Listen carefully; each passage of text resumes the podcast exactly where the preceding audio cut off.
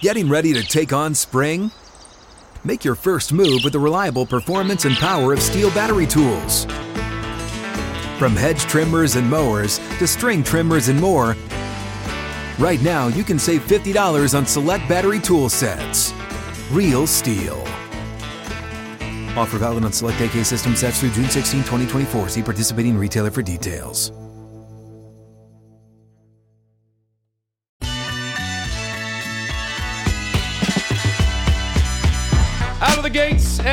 Go. Hot Mic with Hutton and Withrow underway. Monday edition and reaction to the weekend edition. Glad you're with us across the Outkick Network. It includes the YouTube channel you can stream us live right now by searching out Outkick and subscribing to the channel.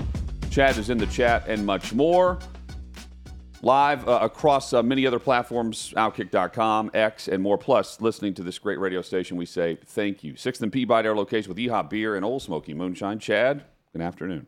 Hutton, welcome to the week. It's not the weekend anymore. We're here. But the week is here. We're here, ready to go. Michael McKenry is ready to go. He'll join us later this hour with the very latest on Game 6 and Game 7 in the Major League Baseball postseason, where what a difference a Friday and a long weekend uh, make for MLB, if you want to count Chad's weekend of Thursday.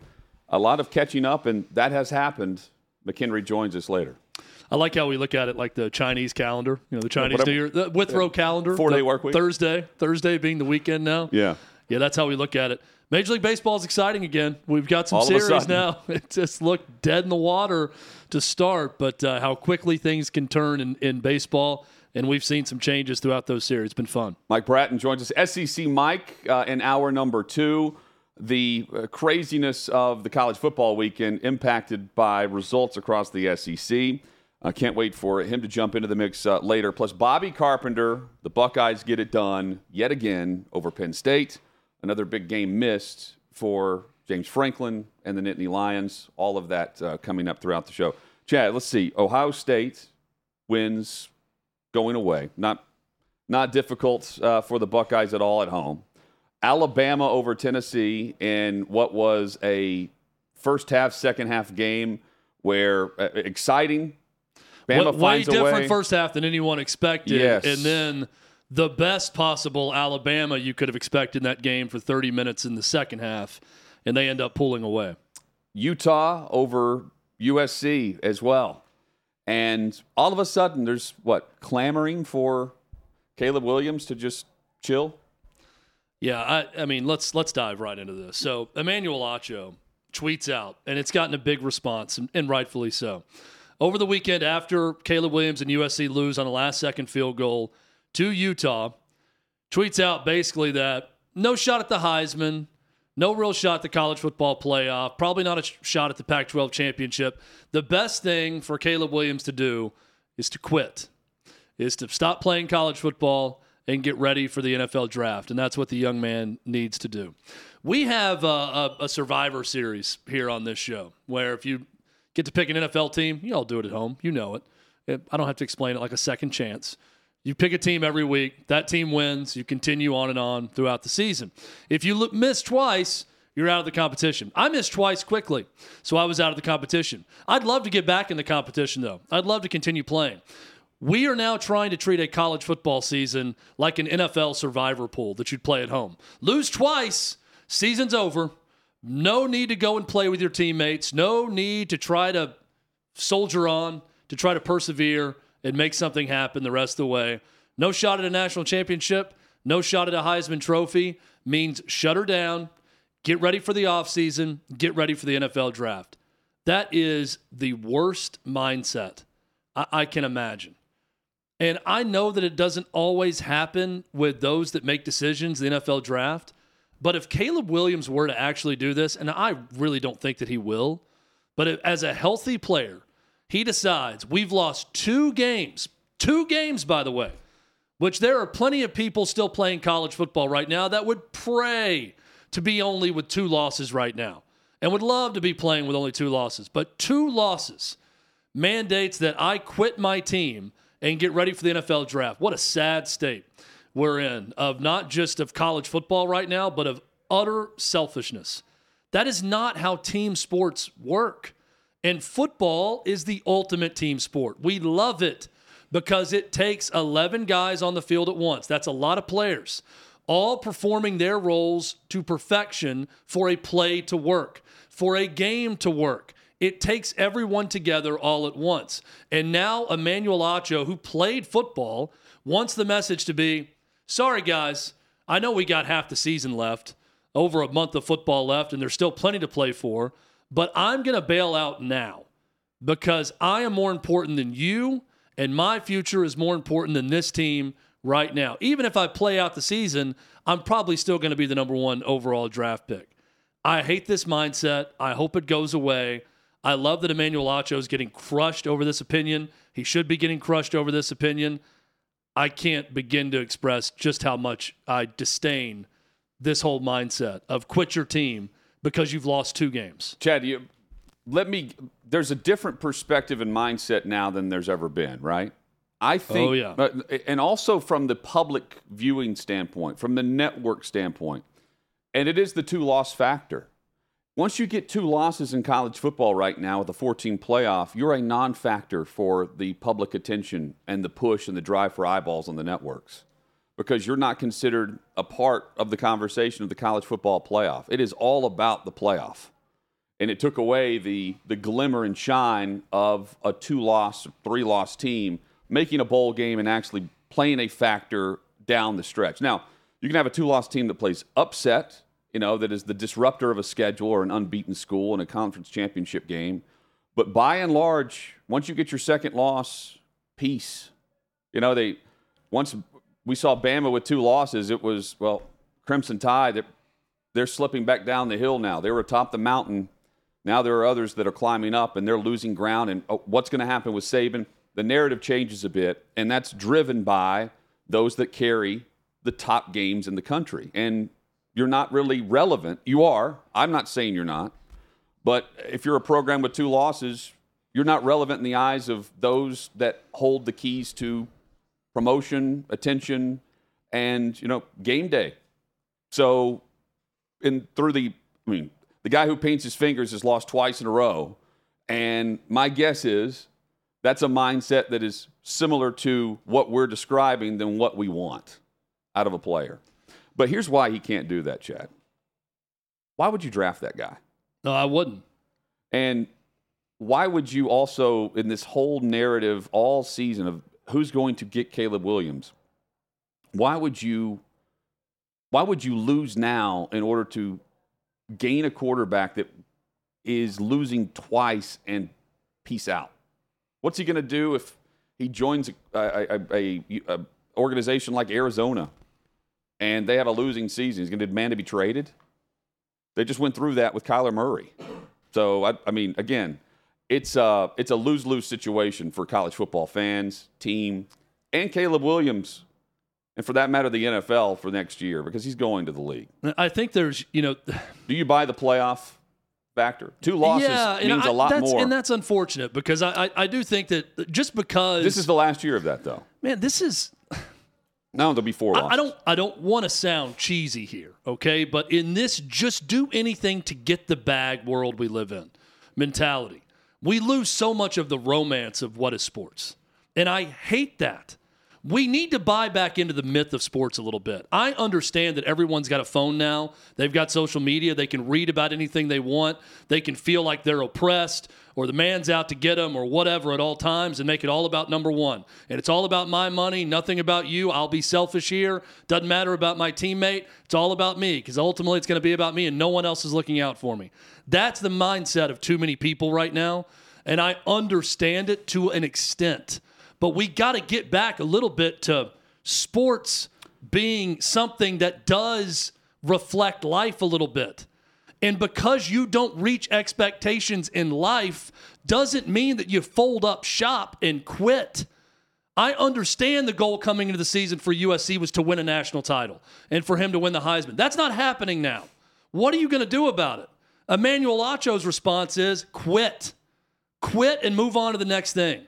What the hell kind of lesson is that for anyone? How could anyone allow their child to wear a Caleb Williams jersey and look them in the eye and say, that's a guy I want you mimicking in life with that m- mindset, if that were to happen? It's such a defeatist loser mentality. There are times where I respect the hell out of someone who actually gets knocked down repeatedly and doesn't meet goals, but continues to get back up. And eventually, for them, something good may happen on the other end. Just keep playing It was Stetson Bennett. and see what happens. Stetson Bennett was that story uh, at, at Georgia. Now, the, the romance of sports remains. Now, he, he didn't lose many games, but yeah, I mean, early in his career, he wasn't a guy who was playing. He just got there and kept he was winning. asked to leave. He was a walk on that was asked, you know what, let's bounce somewhere else and improve. And he did and came back, and we know what happened there. But yeah, the romance of sports exists, and that's what the business of sports plays on. Because week after week, no matter what, why we may not romanticize the same way, and I think you put it well, um, we're watching and we're watching as the ratings rise. College football is popular as it's ever been, and that's in a world of name, image, likeness, and in a world where you have media members and former players, and even the you know, current uh, NFLPA president is calling. Well, I can't say this, but I mean, maybe we say this, and I shouldn't say it publicly, but maybe the running backs just don't play. Maybe they have an injury and bounce.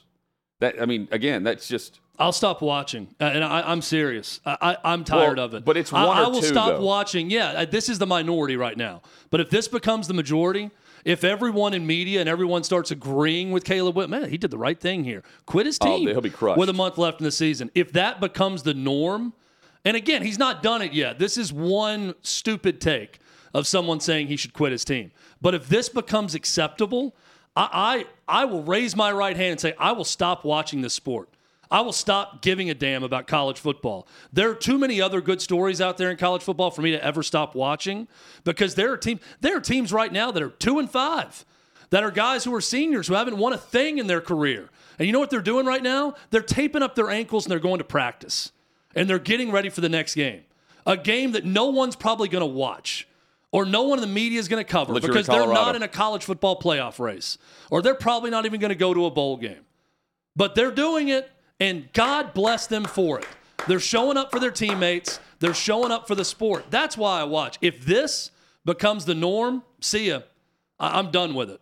And I don't want NIL and everything else to lead to this. I don't want the endless pursuit of money above all to lead us to this. If this becomes acceptable, I'm out. Thank God it's not. But he can't- And thank God he's getting crushed over. it'll never be the majority.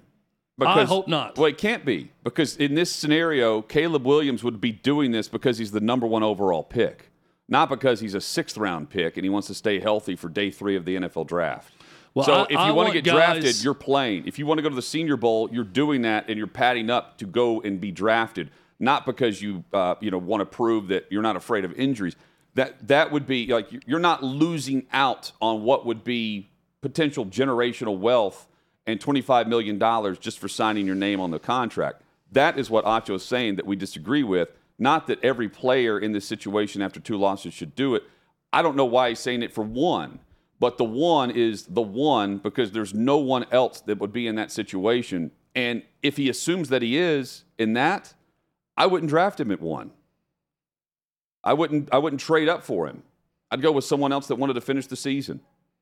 And that's why it won't be the majority. That's why you can still have the the the same feeling you do about college sports because by and large every player's in the same boat minus the the upper echelon, minus the, the Well, top shelf. I- I'll say this about Caleb Williams, and I, I I say this because it's very different at quarterback than any other position. If I'm drafting number one overall and I'm drafting a quarterback, I'm not drafting him because what he does with his fingernails. Right. I, I'm telling you right now that that's as fickle as I'll be at that position. That's weird. Putting F the opponent and painting it on your fingernails before every game, that's not my franchise quarterback. I'm marking him off the list for that. And if I turn out to be an idiot and this guy turns out to be the greatest quarterback in history, I can live with that. Because I don't want that leading my my franchise if I'm an NFL GM and I'm drafting quarterback. Again, if he's a linebacker, if he's an edge rusher, if he's a running back, and you've got some eccentricities that way, I don't care. I'm using a first round pick on him if he's that different, if that much of a difference maker and a talent. But quarterback, everything counts. Every personality quirk, every way they carry themselves on and off the field, all of it matters because there's only 32 of them in the world that are starting NFL quarterbacks. They need to be special. They need to be different. They need to rise above everything else. This mentality is not rising above anything. And again, Caleb Williams has not said he's quitting. I'm responding to a tweet from Emmanuel Acho about what he should do and how much I hate that mentality. So I reserve judgment about what he decides to do the rest of the way, but he's got to play. Come on. He's going to play out the rest of the season. I hope. Chad, we are uh, uh, eight days away now from the NFL trade deadline. And I'm bringing this up early because I am here to vow I'm not crushing teams that are going for it.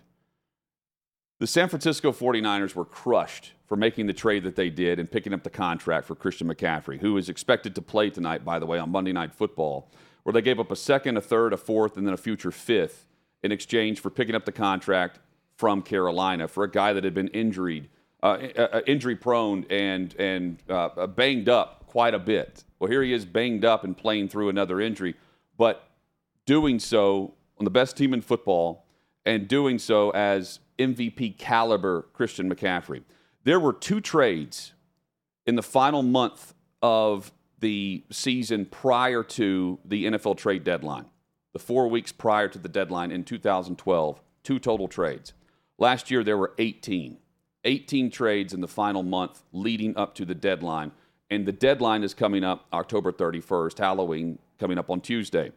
During the same timeline, there were an average of four and a half trades per season in the 2013 to 2016 seasons. And now there's an average of 14.2 trades in that final four weeks leading up to the deadline. Teams should go in. And I bring it up now because you're making the calls this week. The trades will be set up by teams thinking they're, they're sellers, not really sure, based on a result that could happen in week eight. It is time for teams to pick up the pace, pick up the contract, and go for it. Several contenders and maybe pretenders. We'll get to that in alphas and betas next.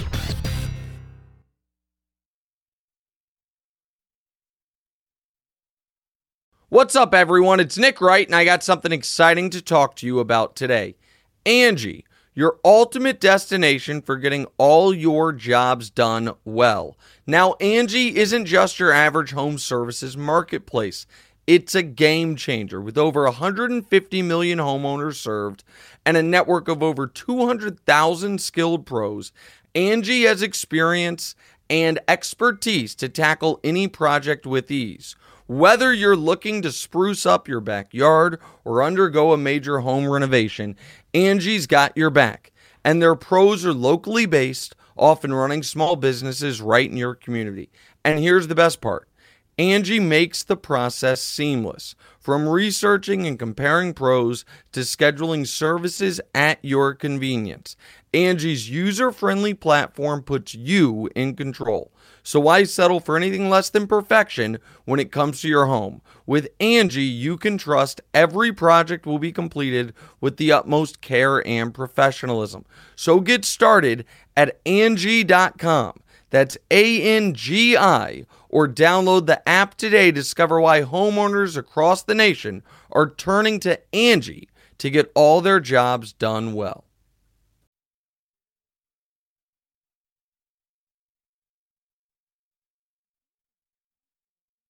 Sixth and Peabody, our location with Yeehaw Beer and Ole Smoky Moonshine. Hot Mic with Hutton Withrow rolls on Monday edition. Coming up, Michael McKenry joins us in 20 minutes. Got a game seven tonight with Texas and Houston.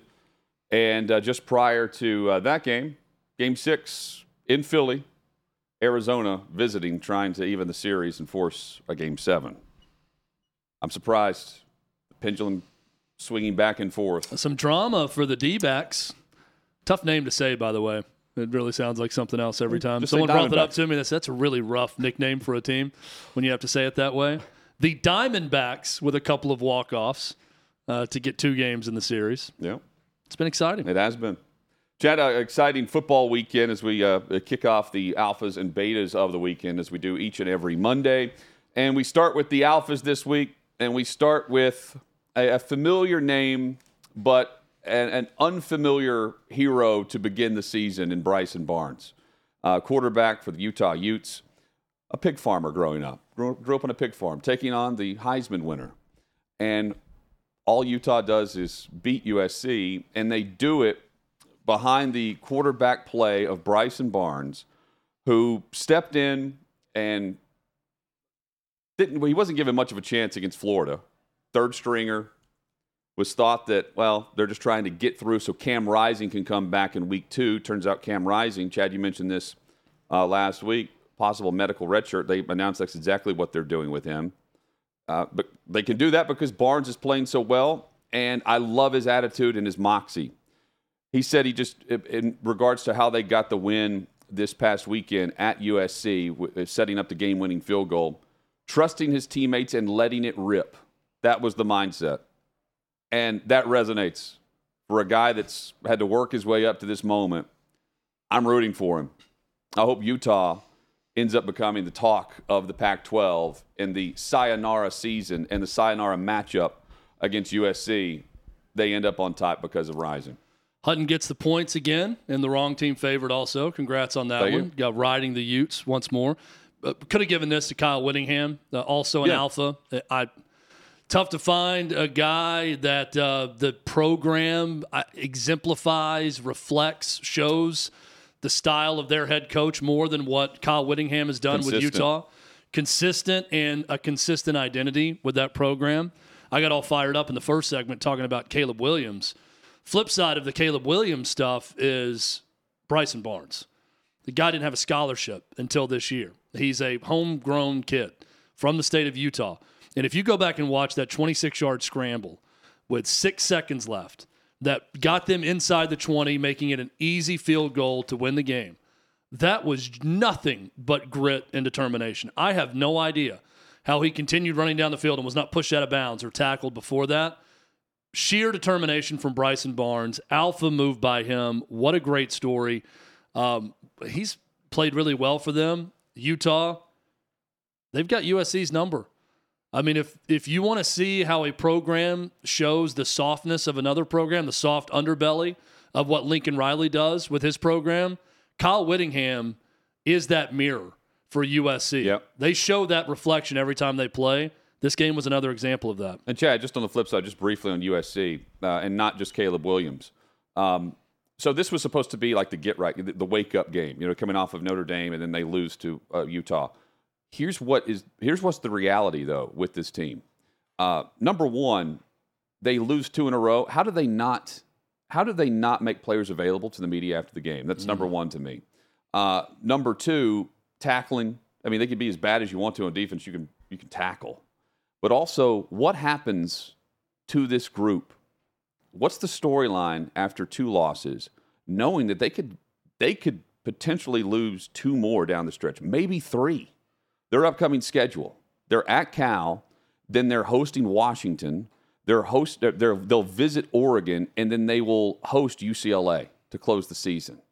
This is not a USC team that is going to end the season with just two losses. And that's where the turmoil and the storyline really turns to. And who knows? We had the topic last week about Lincoln Riley, and maybe we're headed for Lincoln Riley 3.0 somewhere else. Well, here's what's going to be the big problem now By his with, choice, with I'm USC, and uh, I I don't know who's behind Caleb Williams at, at quarterback or who the next guy is for Lincoln Riley. He's got a very good track record of whoever that quarterback is, whether it be at Oklahoma Yes. or at USC. They're going to put up huge numbers. They're going to be in the Heisman discussion. But we're going to look back on these two years and also say, you had Caleb Williams, who's the likely number one overall pick. You didn't get to the college football playoff. Now you're moving to the Big Ten. That's going to give him a little bit of a buffer. Okay, there's going to be some growing pains down a new conference, but there's going to start being a lot of questions starting next season with how much Lincoln Riley is making, what exactly his program is. Do they have the toughness to win at the highest level? And I'm talking about win a national championship, which is what the expectation was when USC hired him away from Oklahoma and paid him all that money. There's going to be a lot of questions around that USC program because I'm with you, Hutton.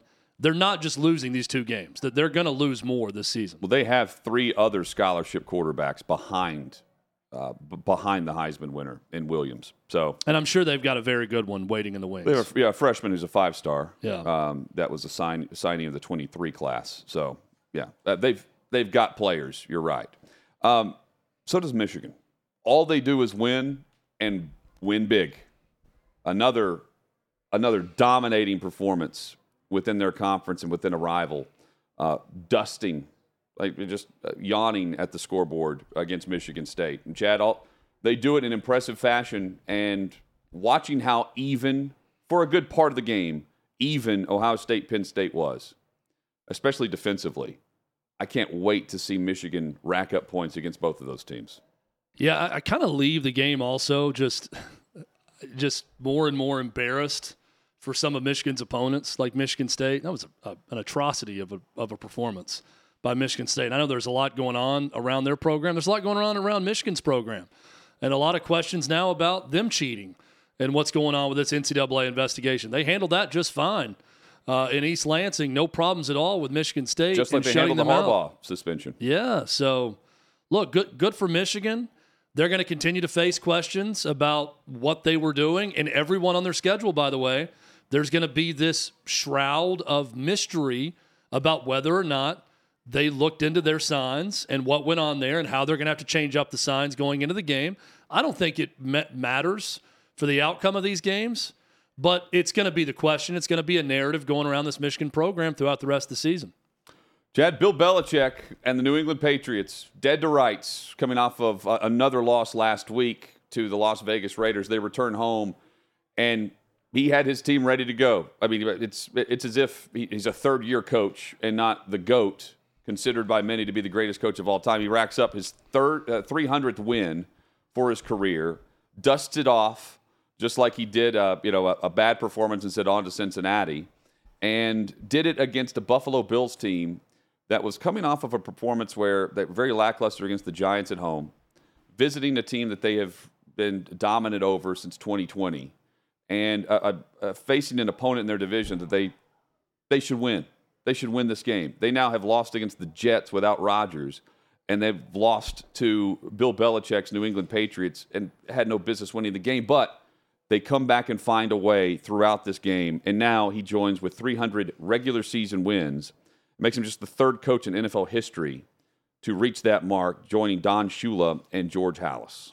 I like the honesty of Josh Allen post game saying I sit up here all the time and say we got to find a way to fix it, but I'm getting tired of saying that. Uh, I don't know what to say. Things seem pretty bleak right now, but there's a lot of season left. I was shocked. I know you Me were too. too I by, had them by in this my, outcome. in my pool. Um, absolutely shocked. And then in the most Bill Belichick of moments, post game, he's asked what it means to join George Halas and Don Shula in a club of three with over 300 wins. And he mumbled and groaned and said, I'm not concerned with that. I'm concerned with this team and our next game.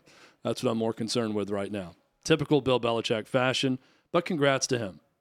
Betas of the weekend Penn State's offense. Just when we think, and I, I was I was buying in, but I didn't want to take this game in wrong team favored, and here's why. I got to see it to believe it with Penn State. Every year, I'm I'm on the fence, wanting to say this is the year that Penn State climbs the ladder and ascends to maybe even a top two of the Big Ten. But right when they're even with one of the two, maybe both, Michigan or Ohio State, they can't get it done because the offense sputters. It's in quicksand. And meanwhile, Ohio State, also with a young quarterback, excellent wide receiver, fed the elite star, and they end up winning. Meanwhile, Penn State can't move the football very well. It was ugly offensively, relying on their defense, and James Franklin leaves without a big win yet again. Penn State was one for 16. That is 6.3% on third down in this game. Drew Allar, good reminder that he is not ready for prime time just yet. Uh, a freshman quarterback looked like it in this game.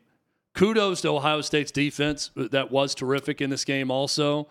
But James Franklin, while he is a very good coach and done a good job, has got to somehow get this stigma off of him and this stink off of him of his performance at Penn State in big games because Hutton, your your famous line, it's not if you lose, it's how you lose. They weren't really competitive in this game. I know it, it was a two score game late. Never felt like Penn State was really even in it. No. The way their offense performed in this one. James Franklin's got to be better. And uh, another missed opportunity for Penn State to prove that it's a big three in the Big Ten and not a big two. It's still a big two. Well, it turned fast too in this game because it, I mean, I was uh, the broadcast kept saying, uh, "Well, this has turned into a really defensive performance," and I'm thinking, didn't we expect this? Yeah. Didn't we expect this? That like the the grind of trying to just Yeah, we expected more offense than what we got. We expected a defensive Oh, battle, but definitely more than what we got in but this I, one. but the first half, I'm saying, just Yeah. to figure each other out a bit. And for whatever reason, Penn State can't figure out the opponent if it's Ohio State, Michigan when it matters. I'm saying, you know, the top five opponent caliber. And you know, now they're just to create the scenario of having three one-loss teams in the Big Ten and see what happens uh, with the tiebreaker. Penn State has the tiebreaker with three one-loss teams. They've got to beat Michigan. Not that team. nope. Speaking of bad offense, Hutton, we got another Yeah, bad Danny, offensive story. Dan Enos uh, at Arkansas, offensive coordinator, uh, it's saying it didn't work out, which is what Sam Pittman said, is uh, is putting it uh, lightly. Uh, let go Sunday, seven to three uh, was the uh, score to Mississippi State, and uh, they gained 200 yards. They ran 67 plays, and Enos has KJ Jefferson at quarterback. Yeah, there's always Six straight losses. Always Power Five programs that have that worst case scenario season, right? And we're seeing it play out for Arkansas right now. This has been a worst case scenario in almost every game for the Razorbacks so far. They lose seven to three at home to a Mississippi State team playing without Will Rogers, playing the former Vanderbilt quarterback who transferred away, Mike Wright, as their starter, and Arkansas gives up seven points and loses at home. Dan Enos fired the day after the game. $2.8 million he's owed now. Sam Pittman, again, I applaud the honesty, but my goodness, says post game when asked why he didn't kick a field goal with his kicker that's got range out to 60 yards on a 40 something yard attempt, says, I'll be honest, I freaked out and didn't know what decision to make, so I made didn't make one, and it cost them a delay of game and they punted in a critical situation. Not good. There were some that thought Sam Pittman was in over his head when they hired him.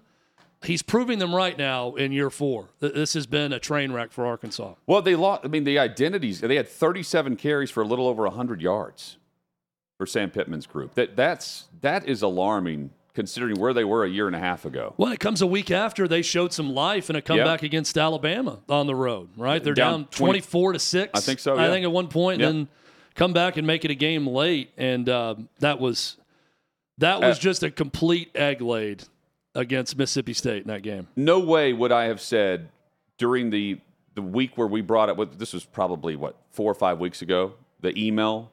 Dan Enos in his second stint here will go down. Remembered more about the email account and the response to a fan Yeah. than actually putting up yards through a run game for the Arkansas Razorbacks coached by Sam Pittman. That's hard to and, do. And this is also Sam Pittman's last ditch effort to save his job. You know, you fire the offensive coordinator, things start to turn around, they surprise, and offense looks better, win a couple games. Maybe he gets to stick around. Right now, I would start looking out there for possible new coaches at Arkansas. We can get the hot board ready if this thing continues in that direction. Uh, and finally, Kareem Jackson, safety for the Denver Broncos. Uh, he's a hard hitter, but also dirty. He's been fined now four times this season, and he's ejected th- yesterday for this hit on uh, rookie tight end Luke Musgrave, uh, headhunting. Needs to learn the boundaries. Doesn't really care, though, if you draw them. And it's the second time this season he's been ejected. Here's hoping the suspension is coming. And for Kareem Jackson, there's also DK Metcalf that says he, he's not going to change the way he plays. Jackson isn't either. And maybe the NFL decides to actually draw the line and the boundaries for them. That's the only way they'll stop doing this. The greatest ability is availability. Can't get yourself ejected. Coming up, Michael McKenry joins us. Game seven tonight.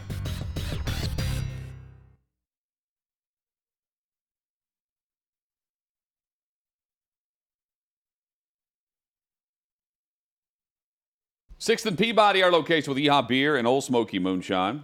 Hot Mic with Hunting Withrow rolls on across the Outkick Network. Chad mentioned uh, to begin the show, this is the week where teams, GMs are calling, putting feelers out, making trade deals that you verbally agreed to that you execute by the deadline after week eight. Well, we've already seen one of them happen within the last several minutes.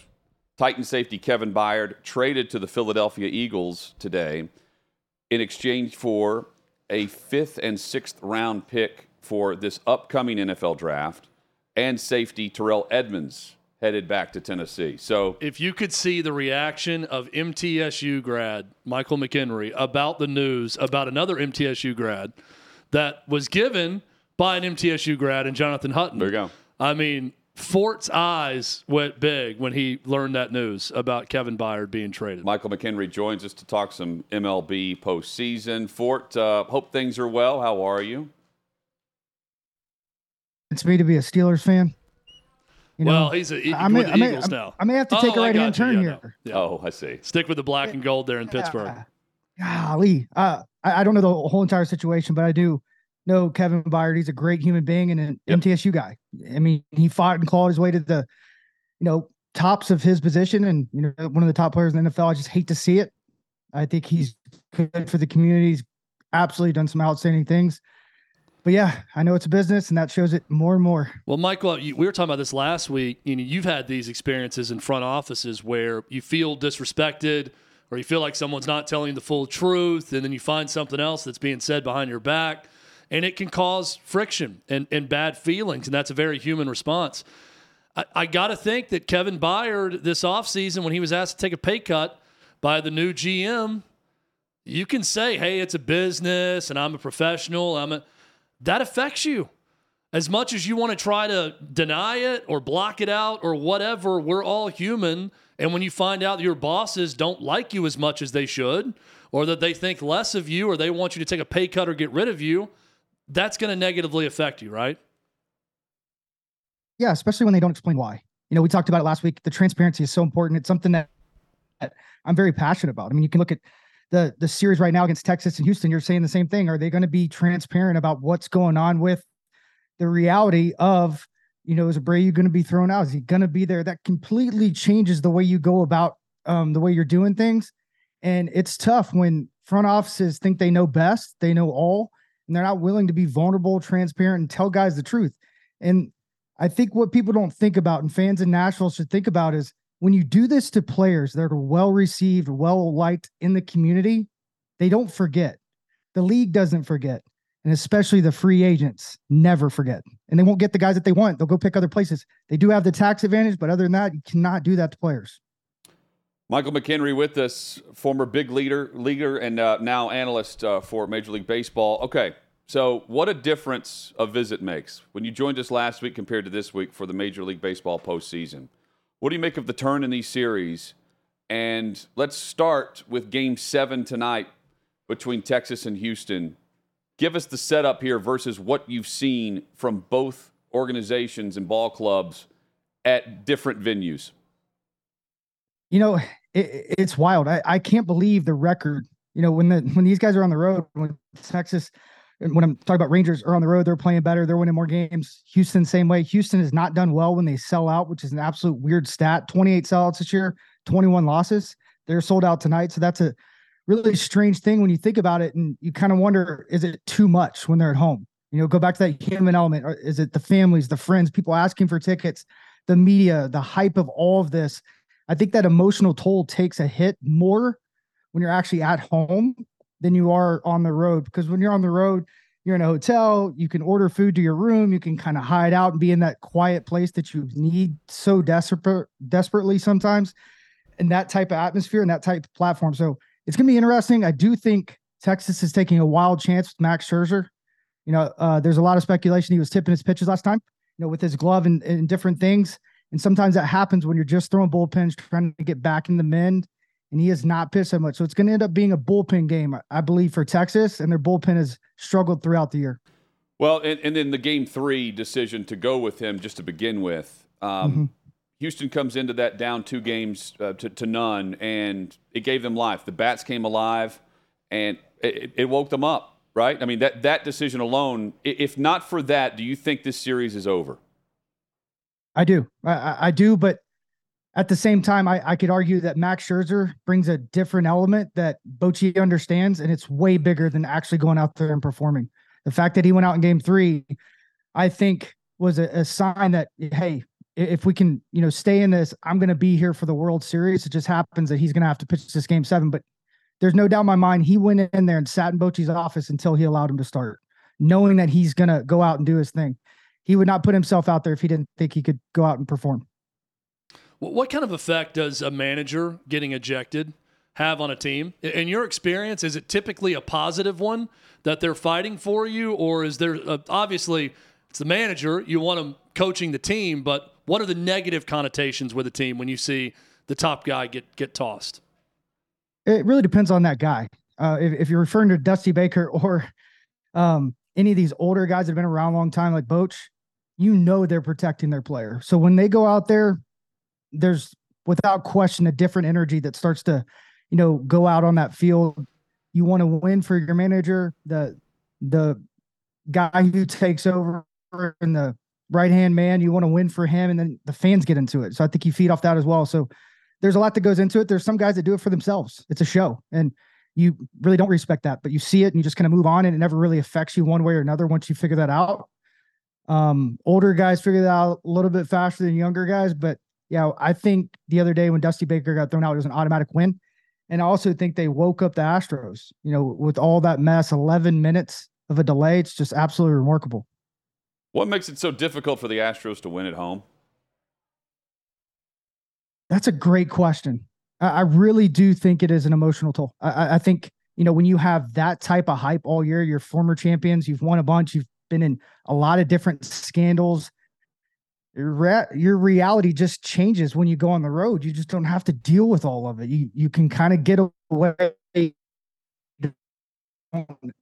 the same type of media. You don't have that outside,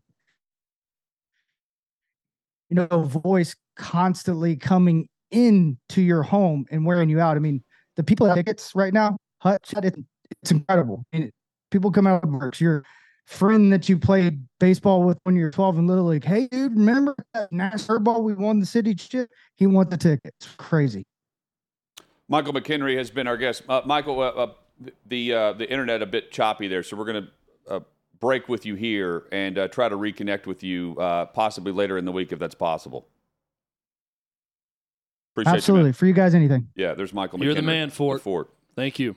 Apologize for the, the connection there. Um, Chad, so Here's my question for you, Hud. We with, hey, with Kevin Byard. Okay, okay go, go you got something else? Well, I'm just thinking by tomorrow when we come in, we could have a Houston Philadelphia World Series. We could. That's going to be awesome. Yeah, that that's the one I think the the networks want for sure. Major League Baseball may want it also. Um, yeah, well, good point. Kevin Byard is an Eagle.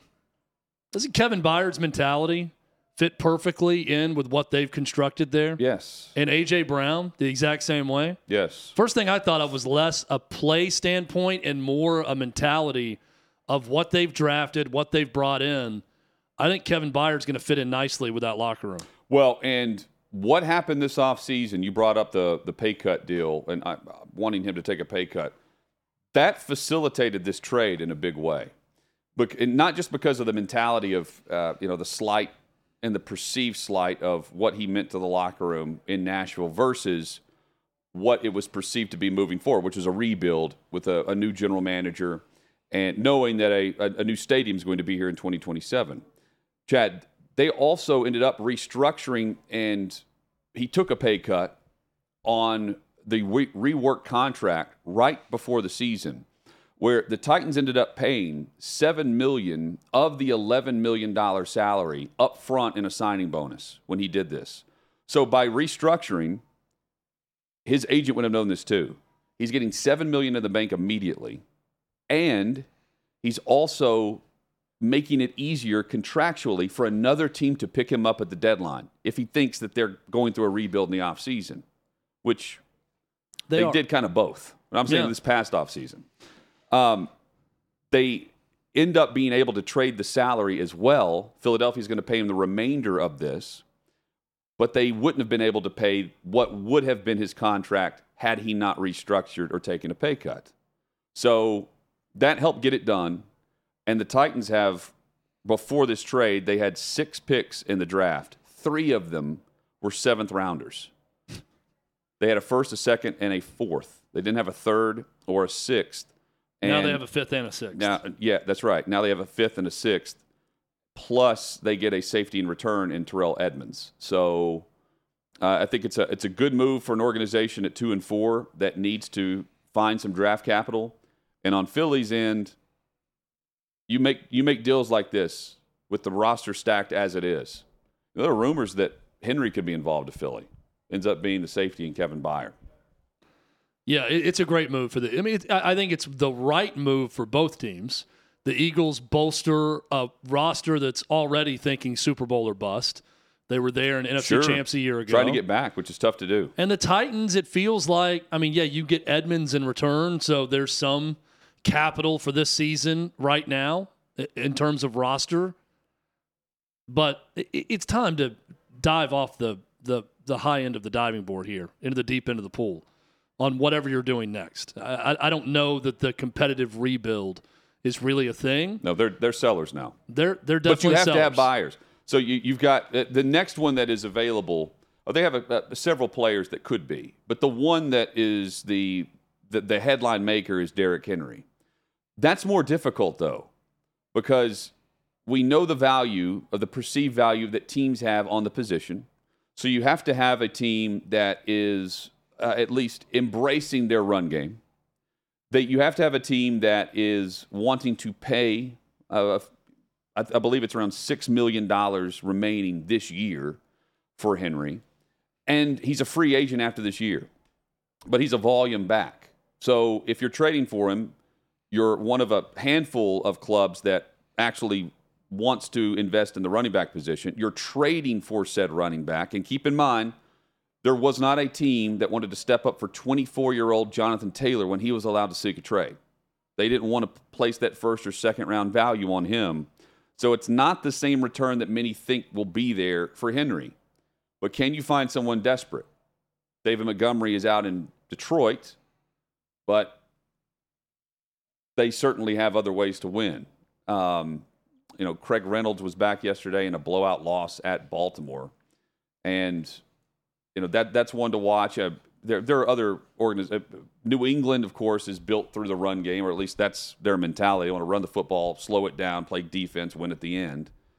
Um, with Mac Jones, but Chad, there's not many that just come to mind that you either have your guy if you're a run, running team, a rushing offense, or you have a backup that's doing okay in in replacement fashion, like Kareem Hunt in Cleveland, for instance. Yeah. Uh, another report out there right now. This from Pete Thamel of ESPN. Michigan's Connor Stalions bought tickets for more than 30 Big Ten games over the past three seasons. Stalions had two tickets for Ohio State Penn State game, one seat across from each bench. He did not attend the game. Clearly, a method here to what was going on. One seat down low across the bench from each other in all 30 of these games. Why is this not bigger than what Spygate was for the Patriots? It's. I think it's. It should be, and it. It maybe it'll get there. It, this is, it a big different deal. if you're buying a ticket and you go in with a phone? I mean, I- it, then then I going mean, in I a press the, box and, like and trying to. The thought is, well, anybody could do this, and maybe others are doing it. That's what Michigan fans are going to claim. But well, but what's going to make it huge is if Harbaugh and company are behind this, right? well, he's got to know about it. Yeah, I mean, I don't. I mean, they, I don't know any way he does it. right? They, yes. They've allegedly used it, but the, I'm saying like that. What he's put out in his initial statement is the exact opposite of what was going on behind the scenes. Further headlines when we return, including Deshaun Watson, who's out again in Cleveland. Next.